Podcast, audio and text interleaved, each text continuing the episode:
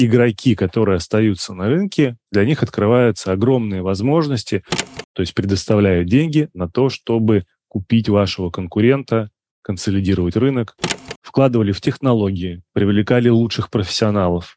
Брать инвестиции лучше тогда, когда они вам не нужны. Но давайте по порядку. Всем привет! На связи Газ Кампус, образовательный проект для бизнеса. Меня зовут Константин Ванов, я ведущий подкаста Газ Кампус. Я говорю с экспертами в сфере логистики и бизнеса о том, как предпринимателям и управленцам усилить свои компании, улучшить продукт и качество услуг. На этот раз я поговорю с Вячеславом Алексейцевым, руководителем отдела по работе с инвесторами компании People and People. Здравствуйте, Вячеслав. Добрый день. На YouTube-канале Газ Кампус вы можете посмотреть вебинар «Как субсидировать свой бизнес в логистике». В нем Вячеслав рассказывает про виды субсидий, оценку их эффективности и нюансы их получения. Ссылку на вебинар я оставлю в описании. А в этом выпуске я решил поговорить о привлечении инвестиций в компанию, которая работает в сфере логистики. Узнаем, насколько развита эта сфера, какие в ней есть подводные камни и можно ли в ней разобраться предпринимателю самостоятельно. Итак, Вячеслав, Расскажите, насколько развит рынок инвестиций для логистических компаний в 2022 году? Происходят ли сделки? Знаете, тут, наверное, стоит разделить инвестиционные сделки на два типа. Есть заемное или долговое финансирование, а есть так называемые прямые инвестиции. То есть это когда кто-то, обычно фонд инвестиционный, покупает у вас долю в бизнесе. Если мы говорим о первом в виде финансирования, да, это долговое финансирование, заемный капитал. Тут, опять же, зависит от тех инструментов, которые есть на рынке. Например, на сегодняшний день, когда ставка ЦБ 7,5%, это, наверное, наиболее подходящий инструмент будет являться банковское кредитование. А для крупного бизнеса это, скорее всего, какое-то мезонинное финансирование. Что это такое? Это кредит с правом банка купить долю в бизнесе по заранее согласованной цене. Если же говорить о таком инструменте, как, например, облигации, это наиболее такой цивилизованный, распространенный инструмент для долгового финансирования, то в 2022 году было крайне мало сделок. До середины года инвесторы вообще покупали только ОФЗ, это облигации федерального займа самый надежный инструмент, который есть в стране, и получали по нему 15-ю доходность, что является достаточно, ну, очень высокой доходностью для такого инструмента. Поэтому инвесторам, в принципе, не было никакого смысла инвестировать в коммерческие облигации, то есть обыкновенные коммерческие компании, особенно там в облигации второго и третьего эшелона. Даже сейчас когда ставка ЦБ 7,5%, инвесторы не спешат нести свои деньги в коммерческие облигации. Это связано прежде всего с гипотетическими рисками и ожиданием того, что в 2023 году экономика будет намного хуже, чем в 2022. Поэтому инвесторы, если и инвестируют в коммерческие облигации, то, как правило, они просят так называемую премию за риск. Это значит, что для бизнеса ставка заимствования начинается от 18% и выше. Это достаточно дорого, поэтому эмитентов и сделок на рынке очень немного. Что касается прямых инвестиций, то есть покупка доли в бизнесе, то в 2022 году были только так называемые special situations. То есть это кризисные сделки. Например, когда какой-то бизнес уходит из России, он продает активы с дисконтом, да, или кто-то закрывается. Наверное, крупнейшей сделкой все-таки была сделка наша. Это по покупке э, активов сервиса Ситимобил в апреле месяце. Каких-то вот прям рыночных сделок по нормальной цене, с нормальным мультипликатором я откровенно не видел в текущем году хотя я внимательно слежу за рынком. Но, как правило, за любой проблемой прячутся скрытые возможности.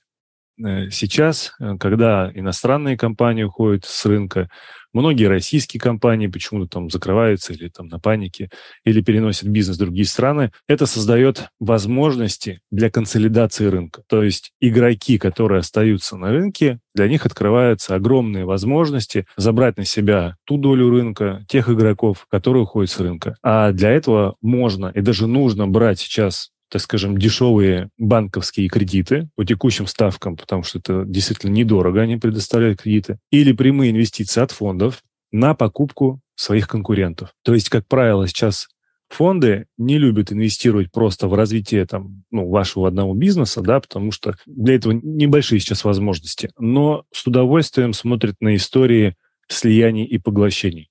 то есть предоставляют деньги на то, чтобы купить вашего конкурента, консолидировать рынок. Вот на это сейчас смотрят активно и банки, и какие-то фонды. Как понять, что наилучший выбор для моей компании – это инвестиции? Давайте сразу, наверное, спойлер. Для любой компании, если она хочет развиваться, нужны инвестиции. Но давайте по порядку. Необходимость в инвестициях зависит, наверное, прежде всего от уровня конкуренции на вашем рынке. Если у вас конкурентов мало, и рынок позволяет вам органически расти хорошими темпами, то, наверное, стоит повременить с инвестициями и стоит развиваться за счет собственных средств. Ведь э, если вы возьмете долг, то его нужно грамотно вложить. Вы должны получить на вложенные средства кратно большую доходность, чем вы там платите по кредиту. Плюс этот долг все-таки нужно будет возвращать. Вы должны правильно спланировать свою деятельность так и свои инвестиции, то вы будете уверены, что вы получите сверхдоходность и запросто вернете этот долг. Если говорить про продажу доли в бизнесе, то если у вас конкуренции на рынке мало, и вы можете расти самостоятельно, то зачем вам размываться, да, зачем вам отдавать свою долю в бизнесе кому-то внешнему человеку, фонду, банку, если вы можете сами расти. Смысла нет. Но давайте посмотрим правде в глаза. Если мы говорим про рынок логистики, то это очень конкурентный рынок. Здесь огромное количество игроков. Поэтому, чтобы выжить, вы должны расти быстрее рынка и вы должны расти быстрее ваших конкурентов. А это значит, что вам нужен финансовый рычаг. Я был свидетелем массы примеров, э, когда какой-то лидер рынка, будучи уверенный в себе, отвергал предложения инвесторов, причем хорошее предложение, а его меньшие конкуренты, так называемые дизрапторы, они привлекали инвестиции. На эти инвестиции они делали продукт лучше, чем у главного игрока на рынке, вкладывали в технологии, привлекали лучших профессионалов, вкладывали агрессивный маркетинг. И в итоге уничтожали, просто уничтожали лидера рынка. Поэтому я считаю, что инвестиции нужны всегда. И знаете, как говорят сами инвесторы, есть такая поговорка, брать инвестиции лучше тогда, когда они вам не нужны. То есть до того, как они вам понадобятся. С этим вопросом понятно. Я, как руководитель, понял, что для моей компании инвестиции это важно. И тут встает главный вопрос. Как искать инвестора? Могу ли я разобраться в этом вопросе самостоятельно? Или нужно нанимать специалиста? Давайте, опять же, я вот люблю раскладывать по полочкам и идти по инструментам. Если же мы говорим про заемное финансирование, и вы, например, полагаете, что лучше обратиться в банк, то кредит, чтобы получить, наверное, никакой консультант вам не нужен. Тут все понятно. Выбираете банк, у них практически у всех более-менее похожие условия и программы, но нужно подготовиться, да, в плане того, что на что смотрят банки в первую очередь они посмотрят на юрструктуру, там, какая у вас группа лиц или одно юридическое лицо, как они между собой взаимосвязаны, как там ходят денежные потоки. А банк смотрит на бухгалтерскую отчетность. То есть, как правило, у бизнеса есть своя управленческая отчетность, да, в которой он ведет свой отчет и там, свои цифры.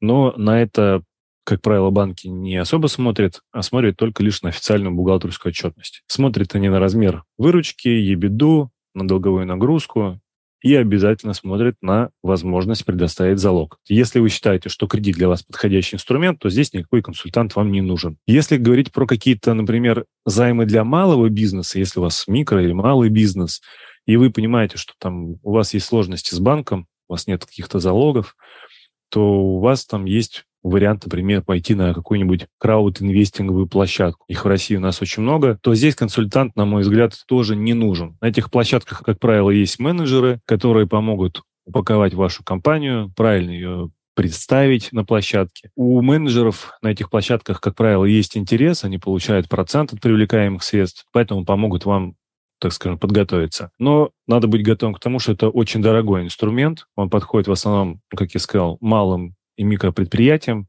которые не могут получить кредит в банке или не могут воспользоваться другими цивилизованными инструментами. Если говорить, например, о таком инструменте, как облигации, то тут однозначно самостоятельно никак. Тут нужен обязательно профессиональный организатор выпуска облигаций. Заходите на сайт C-Bonds, главная площадка в России, которая предоставляет абсолютно всю информацию о рынке облигаций. Там есть так называемые рэнкинги организаторов выпусков облигаций. Смотрите, какие сделки они делали, выбираете подходящего вам организатора и начинаете с ним работать. Они вам и помогут подготовить презентацию, и инвестиционный меморандум, и подготовят финансовую модель, и помогут пройти интервью с биржей ММВБ, и, соответственно, выстроить диалог с инвесторами и продать ваши облигации. Но, естественно, это не бесплатно. Если же говорить о том, что вы хотите привлечь э, инвестиции в капитал, то есть продать долю в бизнесе, лично мое мнение, если у вас нет опыта и если у вас нет штата аналитиков, профессиональных финансистов, юристов,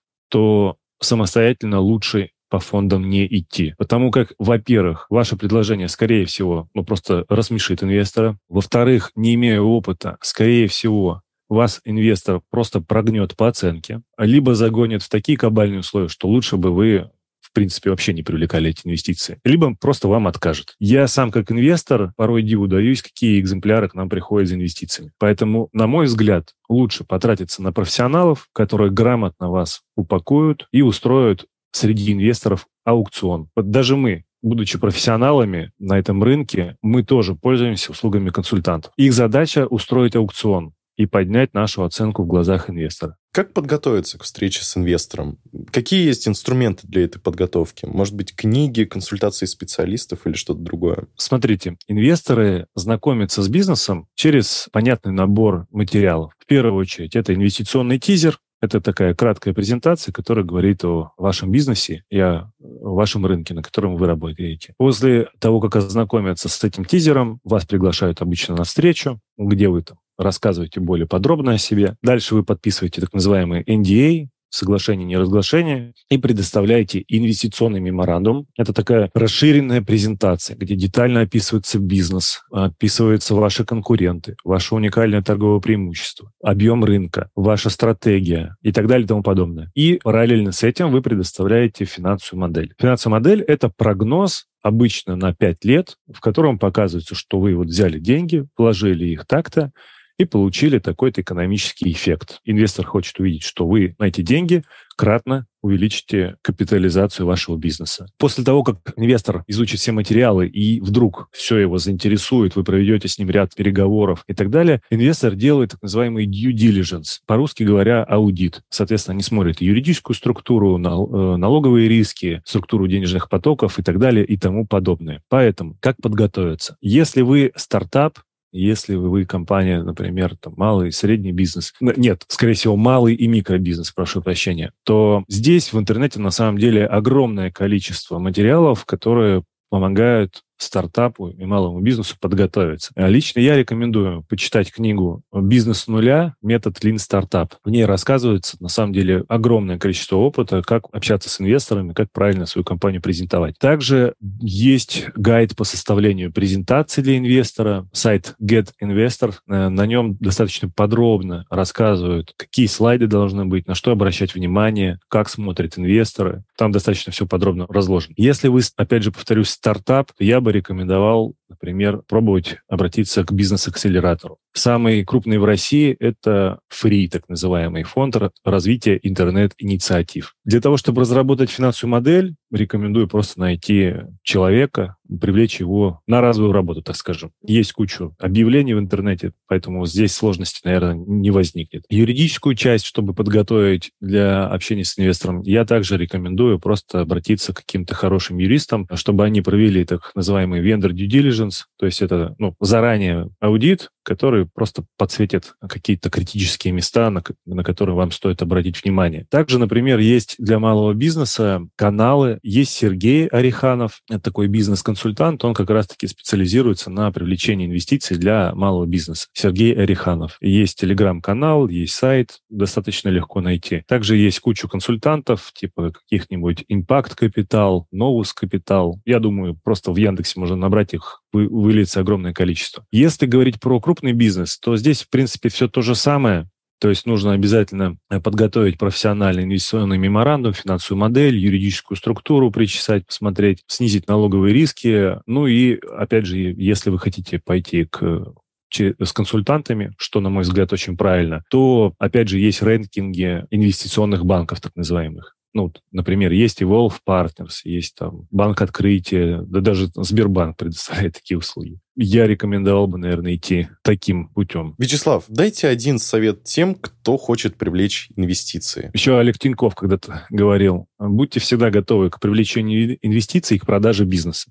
Даже если вы не собираетесь этого делать. А что это значит? Это значит, что вы должны всегда иметь правильную, грамотную юридическую структуру, в которой отсутствуют различные риски, правильную учетную политику и хорошую отчетность, прозрачную, понятную, которую можно будет в любой момент показать инвестору или покупателю вашего бизнеса. Также нужно всегда работать над снижением налоговых рисков. Поэтому вы всегда еще должны иметь стратегию развития своего бизнеса. Для этого вы должны понимать, на каком рынке вы работаете, кто ваши конкуренты, в чем ваши сильные и слабые стороны, да, куда нужно бить для того, чтобы занять лучшее место под солнцем. Поэтому э, мой совет – не скупитесь на юриста раз, на хорошего финансового директора два, на хорошего бухгалтера три, если остаются еще средства, то на хороших аналитиков. Вячеслав, Спасибо вам большое, что поделились своей экспертизой с нашими слушателями. Скажите что-нибудь в заключение. Друзья, я желаю вам успеха в бизнесе и, несмотря ни на какие турбуленции, которые происходят, ищите возможности, несмотря ни на что. Возможности есть всегда, за каждой проблемой кроются скрытые возможности. Вперед и только вперед. Друзья, на сайте проекта «Газ Кампус» вы найдете статьи и вебинары обо всем, что может помочь вашему бизнесу не только выжить, но и развиваться в новой реальности. Если у вас есть вопросы, предложения по темам и спикерам, пишите нам в социальные сети проекта «Газ Кампус». Ссылки на сайт, наши соцсети и YouTube-канал в описании. Услышимся!